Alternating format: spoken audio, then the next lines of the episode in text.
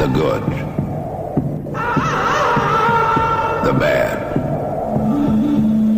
The ugly. Ugly. Ugly.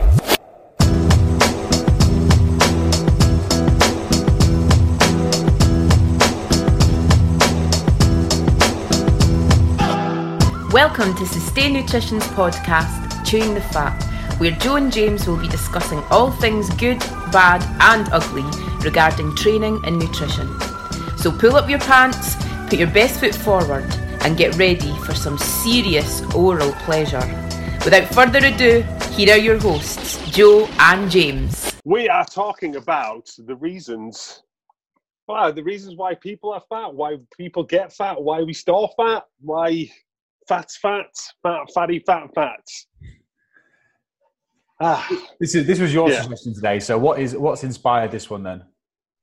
This is, I think it's um, more a few things have come up when people are confused about why their body's doing certain things, like why if they do a load of activity, their body is getting more hungry or sending more hunger signals. Why, you know, it's so easy to gain fat and so difficult to lose it. So I wanted to go into a bit more kind of evolution side of it, really, as to why we're set up to gain fat and hold on to fat. Yes, I think a nice place to start might be um, just on a random segue. We'll start start going random and go from there. Is the idea about the paleo diet and people thinking that this is the best way um, to get shredded? So the paleo diet, if people don't know, is the idea of eating like a caveman. So if it hasn't walked, grown, or swam, then you shouldn't be eating it. Um, and it's kind of similar to what we recommend: is a diet based around whole foods. And as with all of these things, it can get bastardized to a massive degree, you know, and you can see this through some of the keto approaches that people take by having four pork chops smothered in butter and think it's going to be a fat loss diet. And I think that's the important thing with stuff like this is always just to take the relevant information away and to not move too far from it. You see this a lot like with paleo brownies and paleo baking. And that's one of the things that I see clients kind of get wrong, quote unquote wrong. And they go, I had a healthy muffin and it's made with almond flour. Like you're grounding up flour, you're grounding up. This is more calorific than white flour. And I think to, to pull this back, that, you know, to some kind of relevance what we're talking about, is that cavemen weren't shredded, that people often have this belief that the paleo diet is, you know, the best way to get lean or keto is the best way to get lean. And actually, there's 101 ways to do it. And just by manipulating your foods to try and eat like a caveman is not the most effective way. It's just one tool in your toolbox. 100% and the paleo diet wasn't by design it was just the food that was available then you know and then you know if you were a caveman and you came across 50 pineapples you're going to try and eat as many fucking pineapples as humanly possible because they're delicious you know it's not like oh well i'm just going to have one pineapple because i'm going to stick to uh, part of my five a day um, but yeah it's again it's people wanting some kind of structure isn't it As a good segue, I seem to remember once you were doing the paleo diet, and I think I offered you a lemon bakewell, and you were like, if a caveman walked past a lemon bakewell, he wouldn't turn it down. do you know what i mean hunter gatherer you gave that to captain caveman he'd be all over that top top forager, absolutely. Well, that's Uh, it. If I go into the fridge and find a, a cherry bakewell, I'm quids in.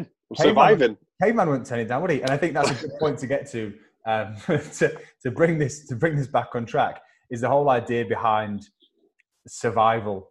Um, and as, as Wendy has just said, we live longer than cavemen now. We don't live like cavemen either, and that actually a lot of the signals that we still have to deal with on a day to day basis are just follow on from that. In that people, you know, confuse low blood sugar for starvation because back in the day it was, and that was then the desire of I'm going hungry, I might die because you didn't have easy uh, easy access to lemon bakewells and 50 pineapples and you know going to the shops year round and there being this endless supply of food. And it's trying to get past this and i think that that's always a nice realization i see clients have when they say things like you know i went hungry for a couple of hours i realized it wasn't going to kill me and i just waited and i just rolled it out. And we kind of have this in modern society this idea that we can have everything all the time we can have delicious meals that are easy to access they're easy to cook they're cheap we're going to be full all the time and have this body like a god. And actually, just because we have that in a technological sense doesn't mean we can have that in a physical sense. And I think that we just get so used to having everything we want at a whim that it becomes very hard for people to understand that you know sometimes you're going to have to go hungry sometimes you can't have what you want right now um, in order to to have the goals and the body and the health that you want yeah and it's not a bad thing it's one of the questions i ask my clients sometimes particularly if they make a poor choice or what even what they deem as a poor choice you know when people say oh, i had biscuits i regret it," it is because i was hungry it's like okay so what do you think would have happened if you'd have just not had them well i just stayed hungry for a few more hours okay, it's not going to kill you, is it? And that's like you said, our bodies are still set up very much like a cave person. I'll keep it PC, like a cave person. Can you say cave person? I don't want to be gender specific. I don't want to get, I want to kick it, get, you know, we'll get outed. That's, um, that's non-binary. We need it. We need is it? Is it all right? A cave person? I don't know. Maybe they don't identify as a person. Anyway, by the by, um, yet our lifestyles, you know, kind of our access to 24 hours food, you know, takeaways, all these things, highly palatable foods, you know, foods that have been created to be specifically designed to be attractive to us, to be delicious. That's all changed, yet our bodies are still set up to, like you say, kind of hunt and gather. Uh, and that's where, well, you know, that's why we've got the issues with the obesity and stuff. Like, you go out in nature, and I think, other than off the top of my head, Joe, you might be able to come up with yourself um, other than avocados, there's nothing really in nature that contains both sugar and fats, or carbs and fats. I believe so. So when yeah. you eat, yeah, when you eat a donut, your body's just like, "What is this?" It's super excited about it. And then again, because of that survival thing, which you know we'll go into a bit deeper, your body just goes, "This is an amazing source of calories. This I have to get more and more and more of this." Because you're always setting up for that famine, which never comes, even during lockdown. You didn't have to get a famine. You know, takeaways were still open. Yeah, the, the, shops might have been running dry. We bought some really interesting ingredients when uh, when the shelves are a bit sparse of like elk mince. Well, I'll give that a go. Why not? Is the only thing? It's the only thing left. Sounds lean. Yeah, sounds good. And I think that that's something that always makes me smile when clients, you know, they, they go off plan and they say, you know, I've not had this stuff for ages, but it was delicious. Like, of course it was delicious. It's because yeah. your brain is going to absolutely love this food. And from a very very young age know we get so conditioned to this that this is the way to solve these issues. And you see often when people are saying things like you know i felt really tired i felt really drained so i had these foods to give me energy. There's no reason that you can't have sweet potato oats fruit you know as part of a balanced meal. You will get the blood sugar rise that you need. You just don't get it immediately. And yeah. i think that's that's the thing that we often confuse and also the the dopamine rush, you know, this is the reason that it's so palatable is that our brains say this is brilliant for survival and it makes you feel good. You know, the two things are linked. If the things that were good for survival weren't much fun, then we wouldn't be very good at procreating to the point where a species of 7 billion people. You know, it's this sex with food, isn't it? Is you know, it's enjoyable, people do it more. It means that we live for longer until it doesn't work. Go on. People having sex with food. I mean, that's not quite what I said. I don't think. Like I'll, a hollowed out melon. I'll have to. Or uh, a satsuma for you. so going on to that, kind of just pulling back slightly, pull back, push in. Um, so that's the two two kind of main objective as, that we have as oh, there's no children listen to this as humans is to one to survive and two to procreate. That's it. And again, our bodies are just purely set up to do that. So one of the survival things, like I said, you know, kind of going back to that caveman, cave person, is to you're going to have parts where you feast, you're going to have some more parts when you famine. So actually, you know, gaining fat is a survival tool. So those people who are, you know, naturally lean, who have six packs, back in the day, they'd be dead. so you know, if you're if you gain fat easily, it's because you're a survivor. You're a winner. Um, so that was it. Like I said, so that caveman that I described who came across those pineapples who ate those, like, oh my god, this is fucking amazing. I'm going to get a lot of calories in. Just try and store as much fat as possible so they can survive. I've actually got some stats here, Joe. I did a bit of research just whilst I was eating my uh, high protein yogurt from Aldi. The Brooklea one's 25 grams. Get them, they're delicious. Eating your yogurt. I did. I had yogurt and fruit. I had pineapple, so I'm going a bit pineapple. So if you took an average, like kind of relatively lean 75 kilogram man. Uh, so I would say, would you say average lean, Joe? I'd say about 15%. Yeah, none of those. None of those at sustain. Then no seventy-five kilo men. Yes. Sustain. Yes. You frozen? Hmm? I can't see me. Has everyone died? Yeah. You there? No, definitely not. So a 75 kilo man of average body fat. Oh, hang on, we've got a bit of lag. Are we there? Mhm. We're all I good. don't know, everything froze. Is everyone still there? Right. So yeah, about 50% body fat, 75 kilo man will be storing a hundred around hundred thousand calories worth of energy in body fat because it is so calorie dense, and that's why it's such a good survival tool. Whereas they kind of said if it were if you were looking at storing that in glycogen, it'd be around an extra 40 to 60 kilograms of body weight. Right. And that's just coming down to carbohydrates being four kilograms, four calories per gram, and then fats being nine kilograms, uh, nine calories per gram. So it's just a, such an efficient way of storing energy that when you go days and even weeks without food, you can tap into that, and that's why you know. And this goes into how one of our clients talk about it, kind of like a starvation mode thing. It's just it makes no sense. You know, you don't have the Chilean miners stuck down in a mine for a month coming out fatter because they've not been eating or they've been eating you know tins of tuna. They're not doing high knees and jumping jacks down there or German volume training either. Your body will tap into that start, the fat stores, but it'll save it to last because it's the most calorie dense stuff. So again, it's a, it's a complete survival technique, and that's when you know you're dieting. It's tough because your body thinks I'm going into starvation. I'm going to try and do everything I can to stop myself from burning calories, which is, you know, we'll go into like kind of reduction in NEAT and, you know, general activity and all that jazz, you know, kind of slowing down different bodily functions. Yes, you still there? Yes. Yes. I'm just listening for once. Oh, good. It's so slow. Whoa. So, yeah, what do you want to add to that? Carry on.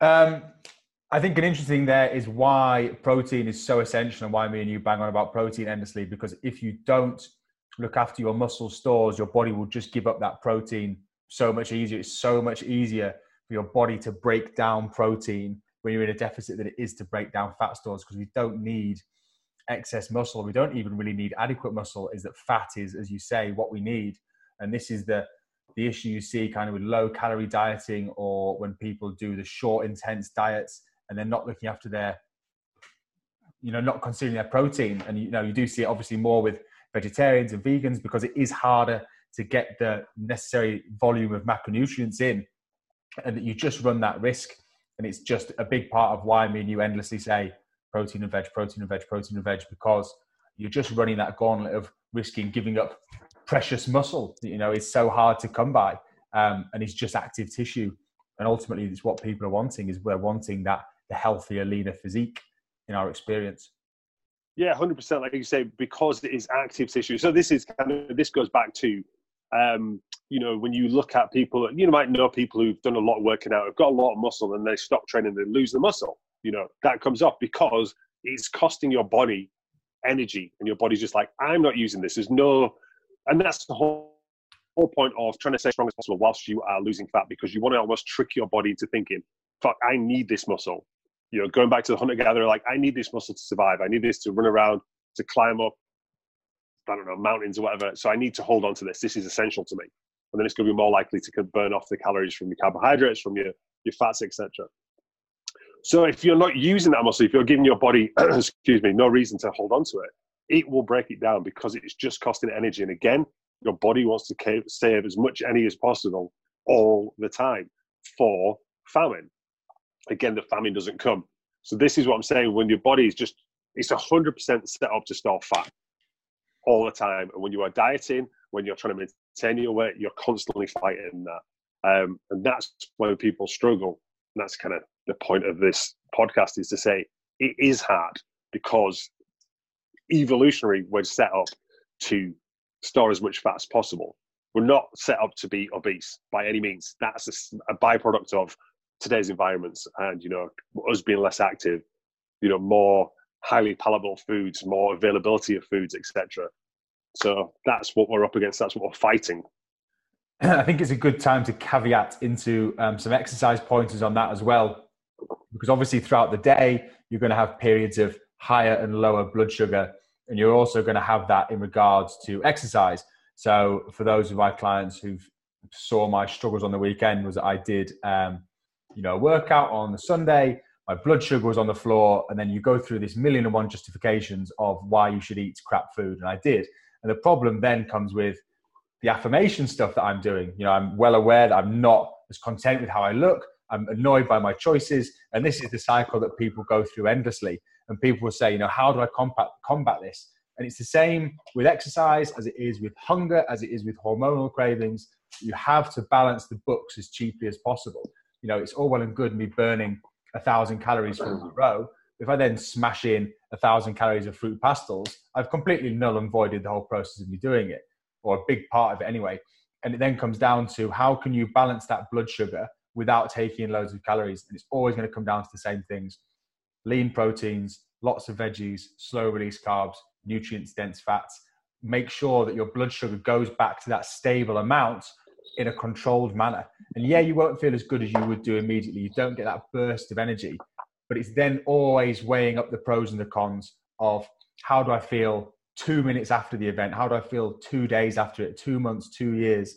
You know, because you've got that moment of pleasure and then all of these negatives afterwards. And I think that that's that key thing about getting people to think longer term that deferring of pleasure and deferring of happiness that you, know you can't have everything right now but if you feel better afterwards you know to the day to the week to the year it's going to be a worthy sacrifice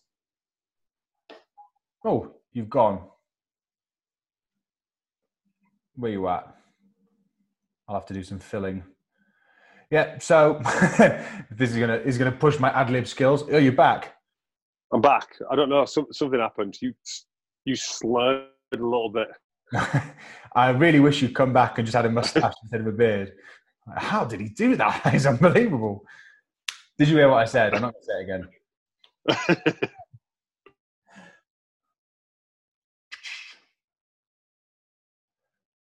oh, he's gone. Well, I'm going to pick up on the questions then. So to stop your body burning muscle, you have to keep using it. Is that right? Absolutely. You, what you tend to find is that people have like a baseline amount of muscle. And often when people start eating a higher protein diet, they, their baseline amount of muscle will have been almost an insufficient amount in that they put on muscle relatively quickly when people first start. Um, and then over a period of time, as you have more muscle, that it then gets harder to keep and you do have to keep using it. You know, it's active tissue. It's not going to be maintained by doing nothing. It's just easier to maintain than it is to gain. I can see James here. I don't know if he's just listening in quietly. I'm back. Excellent. Can you hear me? I I'm can. back. I can see you. Choice. I blame 5G. Um, so, like, do you want to have a quick chat about uh, leptin and ghrelin? Oh, go for it. Treat yourself. Yes, yeah, so, so two really important hormones that you want to concentrate on when you're with your fat loss. Basically, when you are full, your body will send signals in the form of leptin to tell you that you are full. When you're hungry, you will um, secrete a lot of ghrelin, which will tell your or which will signal your body to eat more. So these are the kind of the hunger, the satiation, and then the hunger hormones. So ghrelin is obviously the one that you want to concentrate on, kind of curbing as much. So you're always going to get hungry. Um, and this goes back to like Joe said, you know, kind of with increased exercise or even within a calorie deficit. So quite often we'll see people like massively undereat on one day, and then you need to give them the heads up, like, you know, you might have felt okay today, or you know, if they've done a massive workload, like a massive cycling or loads of gardening or anything like that, you know, like your grand says, building up an appetite. The following day, your body, like I said, wants to either gain weight or kind of maintain a bit of homeostasis.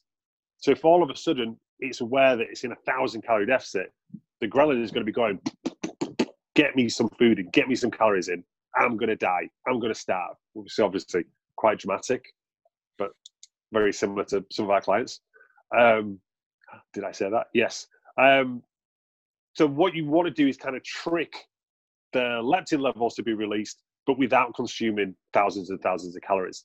You know, and this is where people fall into the trap when often we'll see people training for half marathons, for marathons. So they're doing, you know, huge output in calories, but then they're fueling back up with all the wrong calories. So, you know, just being realistic, if you weigh 70, 80 kilos and you go out and you, you know, run a half marathon, say you burn a thousand calories, which is huge.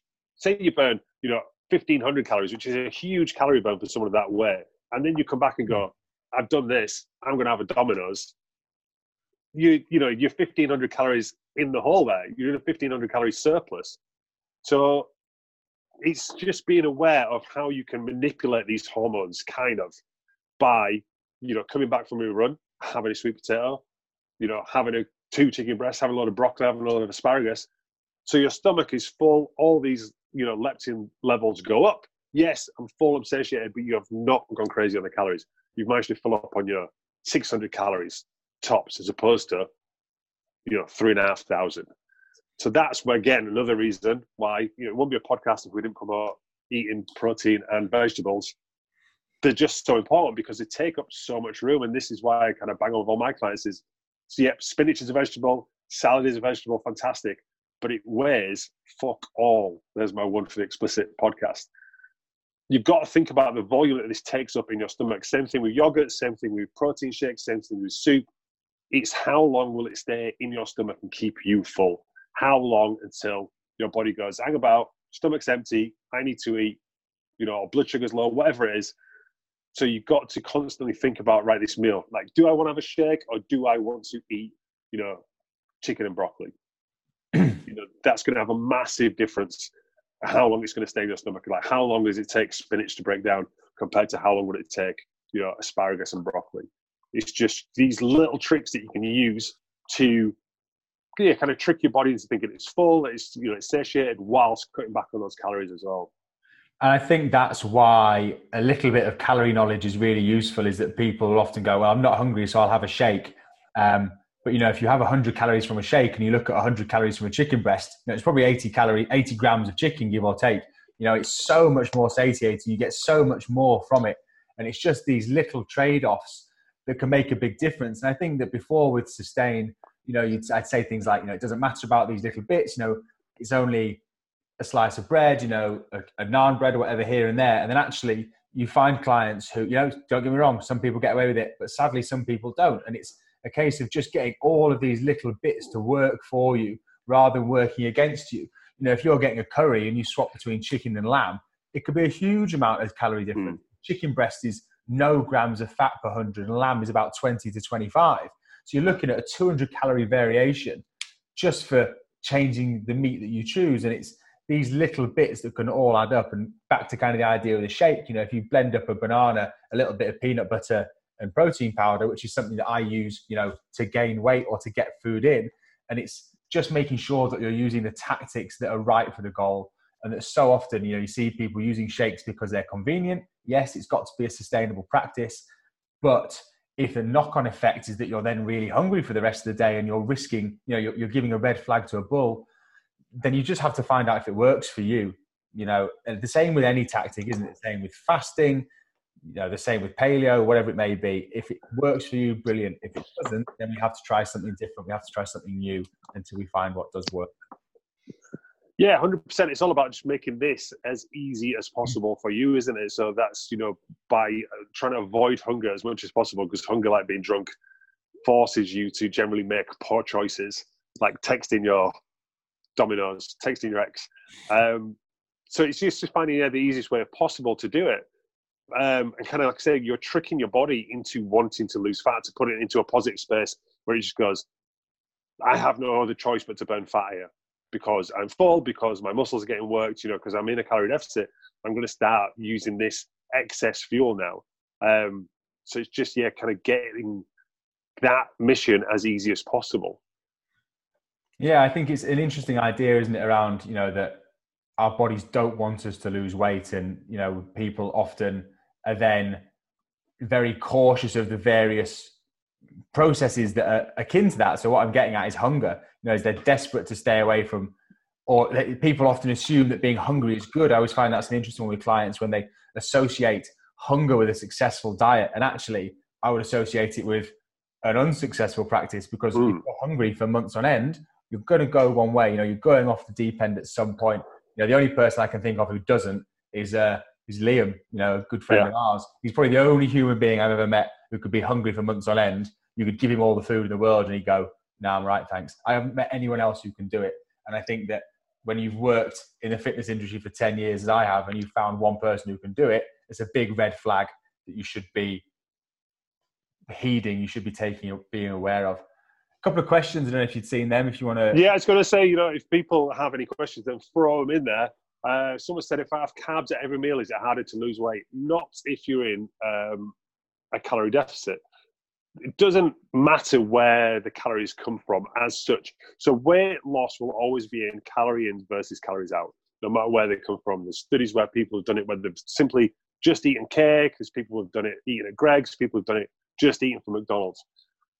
The calories will drive your fat loss, whether they come from protein, whether they come from carbs, whether they come from fats. The difference will be your food choices will influence your hunger levels, your energy levels, and your health. So if you go on a diet of just cake, expect to be a little bit sickly. Probably not going to be the most filling, you know, use of your calories. So say if you have 1500 calories, 1500 calories in cake will not go very far. It's probably like I've tried. what- I was going to say, what kind of cheesecake would that be, Joe? Uh, You know, it's not a lot of um, wiggle room there, but it still be calories. So whether, like I say, if you eat carb, if I only ate a thousand calories per day and they were all from carbs, I would still hemorrhage weight loss. You know, carbs have got a bad rap. And, you know, going back to what Joe said about the paleo diet, about keto, whatever, people cut carbs, people lost weight. Shocker. People cut carbs, they restricted their calories. Also, a lot of foods that people class as carbs, this is a complete bugbear for me, um, contain the food choices that they struggle with. So when people, I just, I just spoke to one of my clients, like, I was just, I just really wanted some carbs and they ate a lot of bread. Sounds like you just wanted a lot of bread. You know, it's two very different things. So if you really, you know, go, well, I'm not having any carbs, I'm reducing my carbs, so I'm going to reduce these highly palatable foods that I always overeat on. You're going to reduce your calories. So it doesn't matter if you're having oats for breakfast and sweet potato for lunch and rice for dinner, so long as you're in that calorie deficit, it's not going to make a difference. I think a nice point to, to segue to there is kind of Frankenfoods that you were saying before, kind of donuts and that that magic point of 50% carbs and 50% fat that is delicious and really fires off the dopamine response in our brains is that it's often what you see with meals or with the makeup of clients' days when they struggle is because they've had too many carbs and fats combined over the day and not enough protein and veg. And so often, if you can address that fact, if first of all you put in the protein and veg, people's carbs and fats have to come down. You've only got so much room. Conversely, if you take out the protein and veg, you have to put carbs and fats in. And that's the often the issue you see when people are skipping meals is their snacks are then carbs and fats because people don't tend to snack on protein and veg. It's very few clients that do and always very satisfying when they do because you know how effective it's going to be. An interesting one from Wendy on what are your views on set point weight? And I'm not sure on the exact biological processes behind it, but there's obviously going to be people who can maintain a low body weight or a relatively low body weight on a huge volume of calories. There's other people who can't. And it's certainly a point where when people people will have to work harder to lose weight. You know, I've got clients who sometimes you're like, how the hell are you eating this and still losing weight? And conversely, people who you go, how the hell are you eating so well and progressing so slowly? And it's just, as always, tough shit. It's just the way that it works. I mean, you could Yeah, it's just the way it is. you can only work with you know the way that it is and then it's a case of you know how do you push below your set point weight so say your set point weight is higher than you want it to be guess what you get in a calorie deficit and make it as easy as possible you eat lots of protein eat lots of veg eat, eat slow release carbs you know when i've pushed down and gotten kind of as lean as i've ever gotten i wasn't particularly hungry because i absolutely nailed the points that i just mentioned would be i would have prawn and whitefish stir fry with mixed veg. I would have these huge volumes of food, but you know, were probably three, four hundred calories a meal. So that is how you do it, and that's how you kind of get to those points below what your set point weight. I would also just mention that a lot of people are going to say, "This is my set point weight," and then I look at their food and would go, "Ah, Uh, "It's not really a set point weight." It's, I wouldn't say that you've pushed the dieting extremes just yet. You've just not been as strict. You've been as strict as you want to be, rather than to be as strict as you could you know, is everyone's going to have those levels, aren't they? Of what what seems strict to them. Yeah, that's that's the unfortunate harsh reality. I think for some people is you've got to take a step back and be like, you know, when I've had clients who just said, you know, they're not losing weight, they're losing weight, but they're not maybe losing it at the rate that they want. And they'll be like, I've just done everything. There's nothing else I could do. Like, honestly, there's loads more that you could do. Yeah. It's just there's not, you know, it's not there's not nothing else you can do while still remaining kind of comfortable. Again, you know, still keeping this sustainable for you. And this is you know one of the joys of coaching is it's what's sustainable for the client. It's not you know the set. You need to do this workout. You need to follow this plan. You need to be in this deficit. You need to do this, this, and this. We work with the clients and kind of figure out. Obviously, these guys are all clients, but um, you know what's going to work for them. And kind of some people are going to willing to go to more extremes than others and then it's just kind of fitting in that bit of reality there. I think that's a very important thing, isn't it? You get people sometimes who come in and say, I want to lose two stone in two months, but I don't want to change X, Y, and Z. And you have to say, Well, I'm really sorry, I've got some bad news. I don't think that's how it's, you know, from my experience of working with lots of people, I don't think it's going to quite work like that. By all means, Yeah. because sometimes you do get, you know, the rabbit out of the hat where someone drops weight for fun. You just think, Oh my God, this is, this is brilliant. Now I wish all clients found it this easy. But it's that's the exception rather than the rule. Yeah, hundred percent. It's always got to be steeped in reality for me. And like I said, it's what uh, some people want the results, but they're not prepared to go to the extremes to get it. If that makes sense, you're like, you know, working with a guy at the moment. He's like, I want to do this and this, and he's tracking his calories, but he's on like two thousand four hundred calories, and he's struggling to stick to that. Whereas, like, look, then we just need to be realistic because the original goal you said was going to have us kind of chipping away at these calories. And if you're struggling now, then there's no way we're going to be able to, you know, keep cutting down and cutting down because he wants to get, you know, his goal is to get much leaner than he was previously. This- So it's just this yeah, that's you, are you talking third person? Is this you? no, no, no. I am, and that's it. You know, so I'll talk about kind of what I've got in store.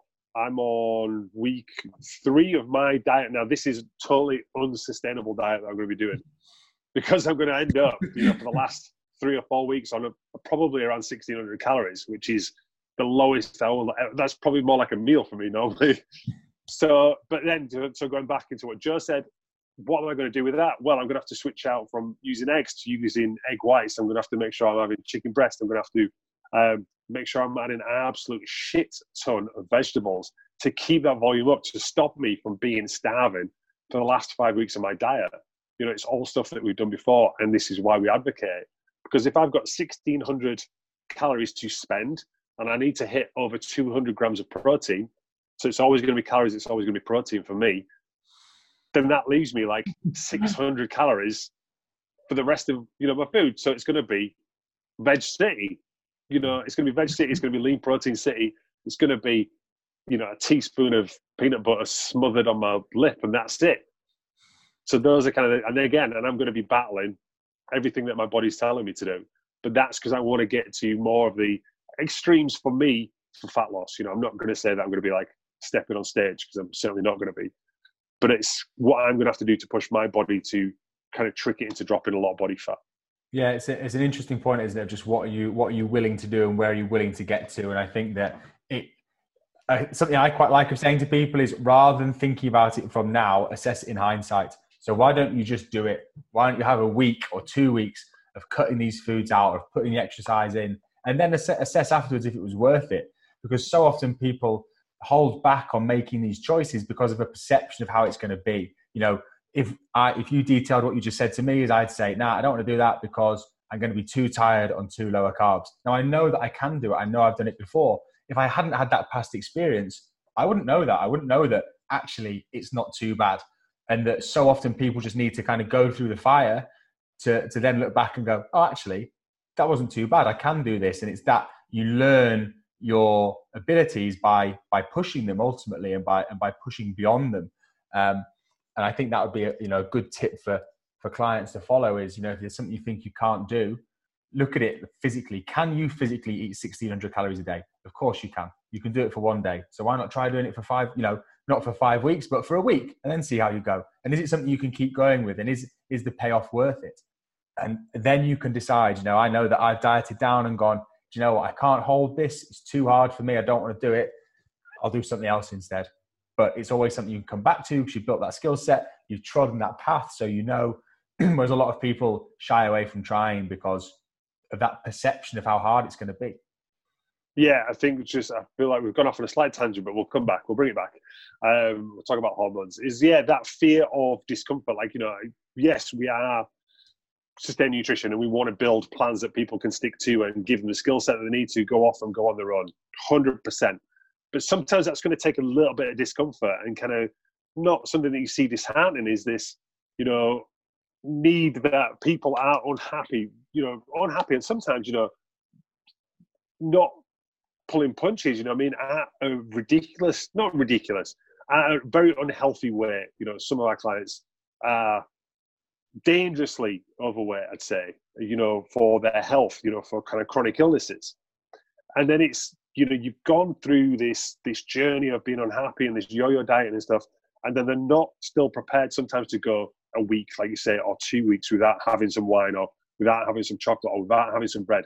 These things that are keeping them, you know, in this kind of dangerous category. And, you know, especially with all this stuff that's going on, it's like you are literally putting yourself at higher risk you know, with the choices that you're making. And it's yeah, it's that fear of like, why don't you just try it? You know, like I can't live without cheese, I can't live without wine, I can't live without this. Like, just try it for a week and just challenge that belief, and then just see if that week was the worst week of your life because you didn't have any bread, or was it the worst weekend ever because you didn't have any wine, or actually did it have zero, you know, negative impact on your life? And you know, now you're like, two things I've learned from that. One, I can go a weekend without wine, and two, I feel better for not doing it. In fact, three things. Now one step closer to my goal, and then you try and repeat that again. And it's not that you'll never drink wine again. It's not that you'll never, you know, eat chocolate again. But you need to start making a bit of headway. You need to start making that little bit of progress, and you know, taking that control back. Huge part of sustain is kind of giving the clients the control that they have of those food choices as opposed to the food choices controlling them. So I would say, you know, if you've got something that you you know feel that adds so much to your life and you struggle giving it up then you just give it up for a week for a day you know like we've said before when we've done like really hard diets it's getting through one day at a time. Because you get to four o'clock five o'clock you're absolutely knackered. You're like fuck i just want to eat something really high calorie you know like some chocolate some cashew nuts for you and a drizzle off Joe. Um, and you just get through that day and the next day it's like a reset button. You're like oh i'm good to go. Until four or five o'clock again and you do the same thing. But then you just keep on clocking up those days, and like you say, you kind of prove that you can do it, that it is possible. So that's not a frustration, but it's something that I see and I'm very conscious of with clients is they're kind of shying away from a little bit of discomfort when you know that bit of discomfort will cause you to grow, will cause you to learn, um, will cause you to get back in control, and then you can. You know, a lot of our clients, their goal is to not be conscious about or not be scared and be in control of making their food choices. And the only way you're going to do that is by stepping back and going, I don't want that. You know what? I don't need that. I'm good. And then you'll take control back. Very good. Did you drink? The long one. Now we're good. So do you want to talk? I, I just I saw someone uh, post about. I think it might have been Angela because she's got a weird. Uh, I think it's a work thing about. Uh, can she trick her body into getting rid of a? I think she said big bum. I don't want to uh, paraphrase her, but the difference in again kind of evolution wise in the hormonal storage of fat joe do you want to touch on that because i feel like i talked for ages then no no go for it you first so just yeah again with the two things so we're set up to um, live to survive and to procreate so that causes women to store fat on their legs and their bums. So they're trying to, and again, in general, women will store more body fat than men. You know, uh, say a couple of different reasons. One, obviously, men have got more muscle, we've got more testosterone. Uh, and then ladies want to store the body fat for reproducing, for kind of having the energy to grow a baby and to feed a baby as well. So what you'll find is kind of with the different levels of estrogen and testosterone, testosterone being, I'm not just going to say male hormone, but more prominent in males and estrogen more prominent in women because we've both got um, you know amounts of each will cause different um, places or different preferences of where the body fat will be stored. So men will tend to store it on the belly, and then women will store it more on their hips and their thighs and ass. Back ass, that's very technical. Glutes. Yeah. I forgot exactly the reason why, and then it's um, different women store different fat storage points, and that's to do with hormonal fluctuations as well. And then you'll also see after the menopause that women get more male pattern fat gain. Is yeah, that's that's when it'll tend to start going on to the stomach. Then yeah, because the hormonals, hormonals, the hormones are slightly out of whack, are slightly changed. So that's when you'll see women after the menopause who might start, you know, increasing their body fat on their stomach. Yes, absolutely. There's a, a couple of questions I thought I'd pick up as well. Um, Unless you had more to add on that. No, no, no. It's just, it's just one of those to wear out. You know, when people are like, "Oh, why do I store fat on my, you know, my thighs and my bum and my hips and stuff like that?" Unfortunately, it's because you're a good survivor. It's, Uh, it's for go on. No, no, it's just great. Uh, ben said about me- met- metabolism extremes. Mine's been analysed, and results of clinical tests showed over time my, re- my metabolic rate soars and dives over two to three month cycles. Is there a dietary routine which would support regulating my metabolic rate? It would depend why it soars and dives. Was my first point, and then it depends what your eating is like over the course of that two to three month cycle. So as always, there's you know, and this is the stuff. Me and you are nutrition coaches. We don't work with blood work and clinical testing. So there's going to be limits to our abilities on that front. You know, being completely honest, then also it depends on those influences too. And I think the point I'm getting at is A, there's only so much that me and you can do, and B, that there's always going to be influencing factors on that. So it's often a case of people come to us with very complex problems because they're looking for that miracle solution. And actually, the same rules are going to apply to people. Do you have any points on, on metabolic rate or anything you wanted to put in there? Well, one way of increasing metabolism is increasing lean muscle tissue. Would be a, a big one for me. But then I say I think you know people will have these things. I've got a slow thyroid, I've got slow metabolism, etc. And like you said, the the same rules apply food wise. You know, we get people like I'm going, I'm perimenopausal, I'm premenopausal, um, postmenopausal. You know, what's different for me? Like nothing's different for you. There's one one secret to fat loss, and it's consistency. It's just making consistent, sensible choices. Like I say, I'm not going to say consistent, perfect choices, but it's just making consistent choices, and that is the the biggest thing that I see lacking in people's diets, in their fat loss attempts, is they're not consistent. You know, the amount of people, I'm sure the same with you, when you start working with them, like, well, I'm normally, you know, day three is normally when I quit. Day seven is normally when I quit. You know, week three is normally when I quit. It's the lack of consistency. Like, imagine if you'd have stuck to something for six months. Imagine if you'd stuck to something for nine months. Imagine the, the results that you would have had if you'd have stuck to something for a year. Consistency is kind of going to be key. And again, um, even if your metabolism is on its ass, you're still getting its calories in versus calories out. It might be harder, but it's not impossible. Yeah, I think that'd be a good point to go into the different factors around fat loss and what makes up the different parts of it. I might need some help here because you've got your basal metabolic rate, which is how much body, how much, how many calories your body burns just kicking around. There's a thermic effect of food, so when you burn calories just eating. There's NEAT, so non-exercise activated thermogenesis, so moving around, and then EAT, so exercise achieved thermogenesis, so the calories you burn for exercise. I feel like there might be another one, but I've forgotten off the top of my head. No, I think that is it. I think um, fat burners. Yeah, tea tree. And then So the biggest thing, yeah, I'll go. Sorry, go on. I was going to say the thing there is when people say, "Oh, my metabolism is dysregulated," is it might impact your NEAT. It won't impact your EAT. It won't impact the thermic effect of food. It's only going to impact your BMR. So it might lower your metabolic rate slightly, but you still have full control over three of the other four areas. And I think one of the things I wanted to talk about was exercise. And I'll probably do the podcast on it next week. And you mentioned consistency. Is that if you can improve your running speed, you know, one percent a week, which would be a small gain, then over a period of time, you're going to be able to burn so many more calories in the same time. And one of the issues that I see is people not tracking their training, not progressing their training, not being consistent with their training. And you have this fat burning tool at your disposal. You know, you've mentioned calorie deficit a few times, the food you take in, the calories you burn. You have to, you know, there's only so low you can drive your calories, but in theory, you can burn and burn and burn more and more and more. And that's something that we need to really take advantage of.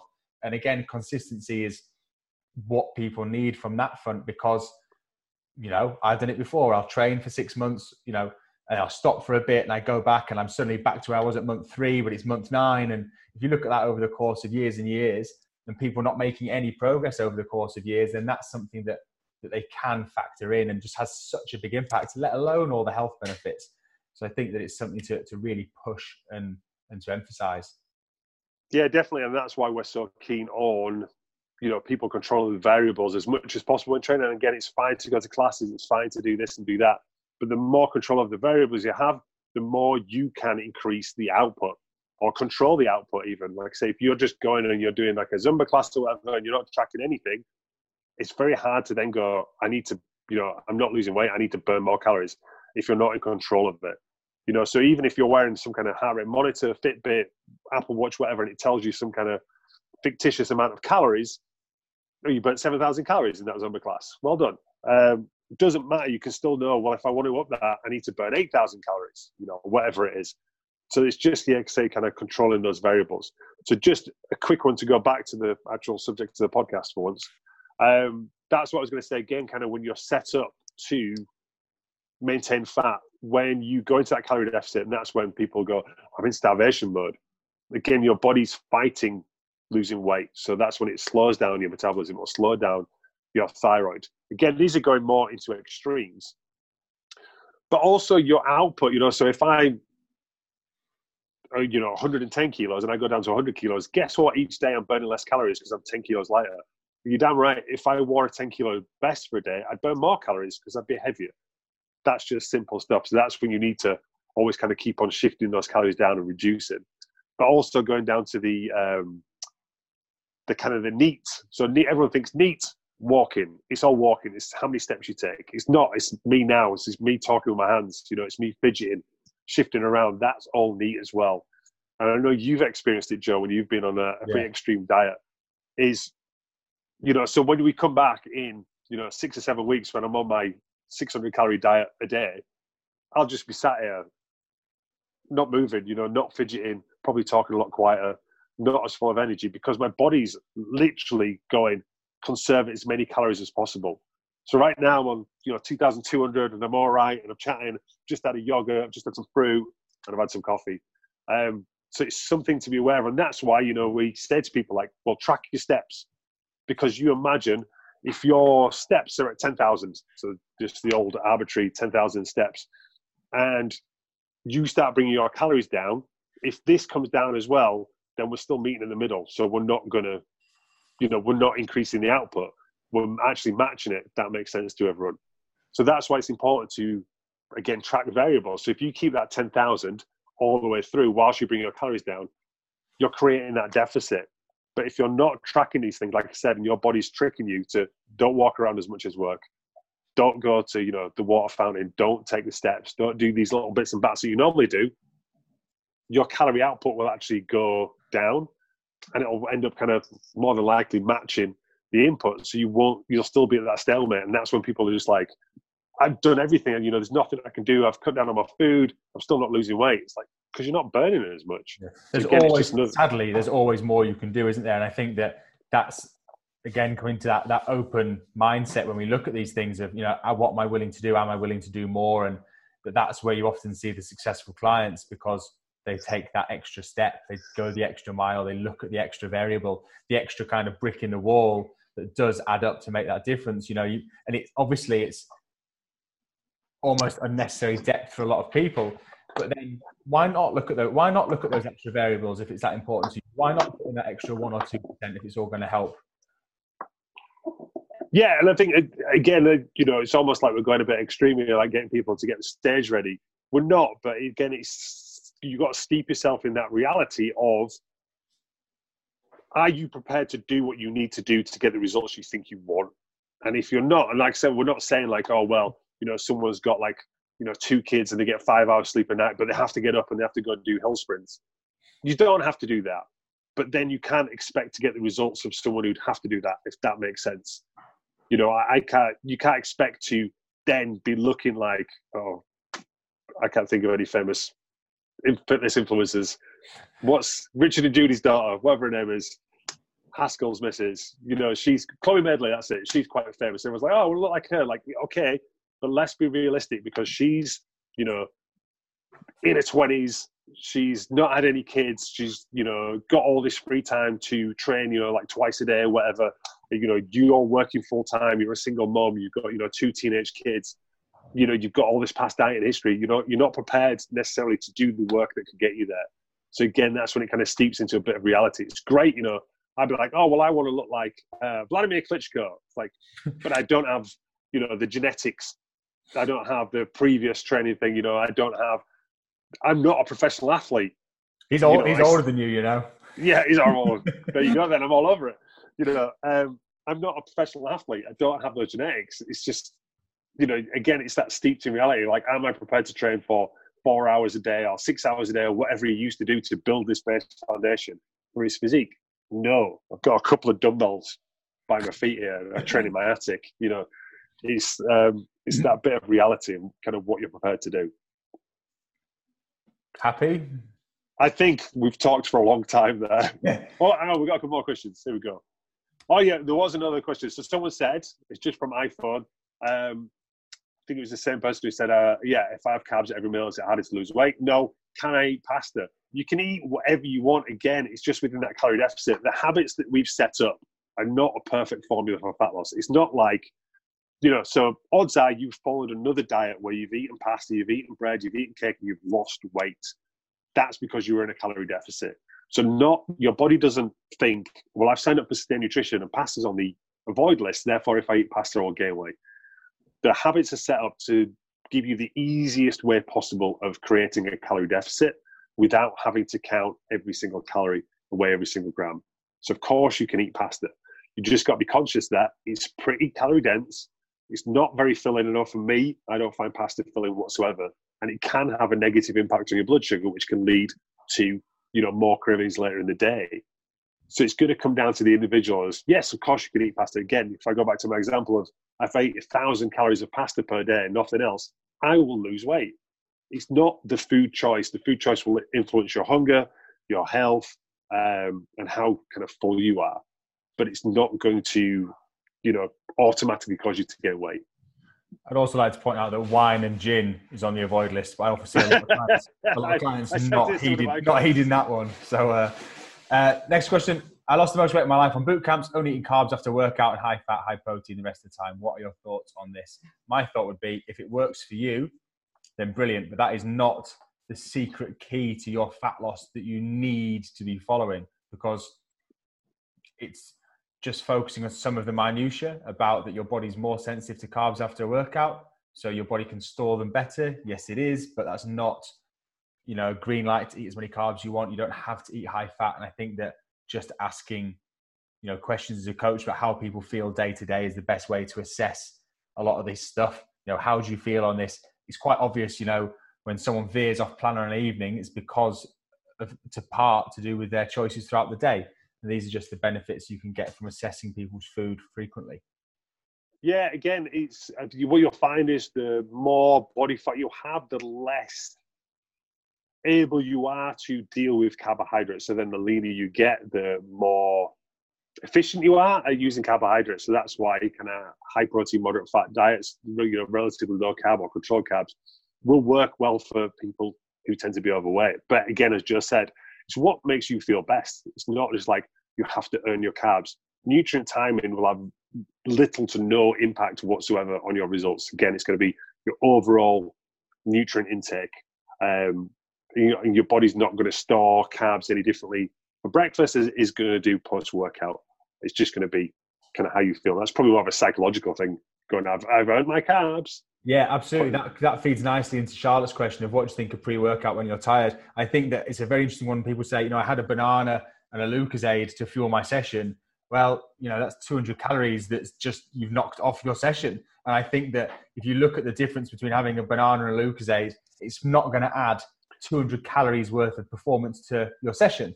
So, you know, if you're like me and you train for performance, you train for numbers, and you, you, you know, it's really important that you hit those things, then brilliant. Then have those things in. That's not most of my clients. Most of my clients are looking for fat loss, and they'd actually be better having a pre workout or a coffee to get that boost of energy they need for a good workout rather than having 200 calories of food. Because you're not, if you look at the difference between an optimal session and a suboptimal session from a calorie perspective, is honestly going to be about 20 calories. I can think of times when I've done rowing intervals when I've been on my arse and ones when I've had, you know, significant amounts of food. It's not a massive difference in calories. I just felt better and did slightly better. It's, but if we're looking for fat loss, then that kind of has to be the, the priority.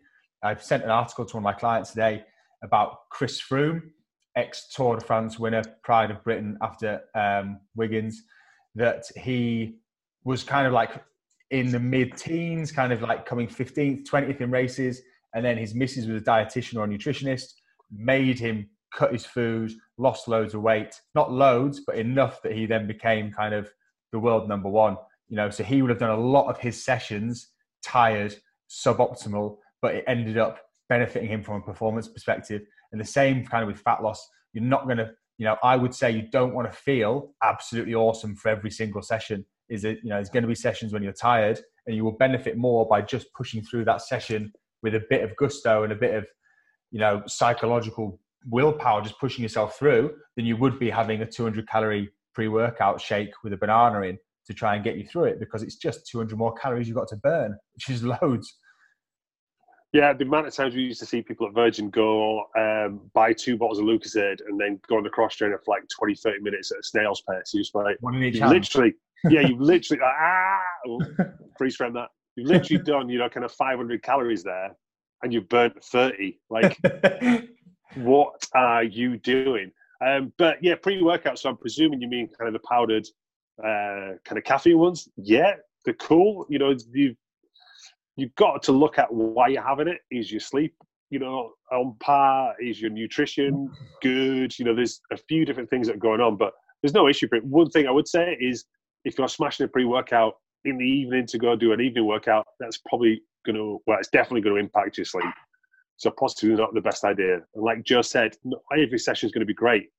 You need to prioritize. So I had one client who's saying she's doing a 146 kilometer bike ride this weekend, and you're stressing out about breaking the habits. It's like you need to decide what the goal is. You know, not like oh no, you need to maximize your fat loss. Like if you want to perform well on this, then eat well to perform on this.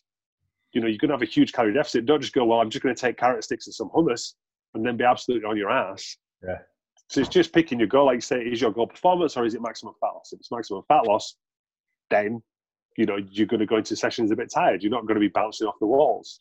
Um, people don't go to the Olympics in a fucking calorie deficit. You know they're going to make sure that they're in a surplus so they've got loads of energy. Um, so yeah, it's just kind of picking your battles and picking the priority right there and then for me. Last question. so Ben just said, um, so hard exercise is better earlier on. Basically, hard exercise is best whenever you can fit it in. Um, I prefer to train early. You know, I think the science is, you know, your testosterone is the highest at like 2 p.m. or 4 p.m. or something like that. But it's when you can fit it in is going to be the, the best time. Go on, Joe. Yeah, from a strength perspective, better um, on an evening when your testosterone's high. If you look at from a recovery perspective about how much cortisol your body throws out, it's better to do it in the morning. Um, so when I do rowing sprint work, I try to do that in the morning. Uh, if I was doing weights, I'd try and do it in the evening. But again, we're just talking small percentages. Yeah, it's when if if you go like, oh well, I'm supposed to go to the gym this evening, but now I can't make it because work's got, and then train in the morning. You know, train when you're going to be more likely to do it, um, because training is going to be better than no training. So don't, you know, again, we're getting down into the minutia of when is the optimal time to train. Which is always fun.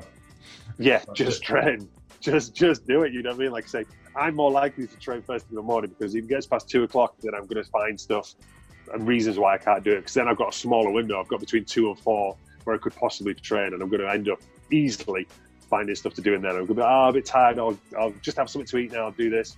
Whereas if I train in the morning, all I'm saying that I've not trained yet. Oh, Um, 201. Never mind.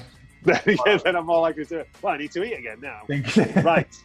I think we should wrap it up there because I think we've been talking for about six hours. If anyone gets to the end of this podcast, um, you can have a free taster with me because you've done a whole lot.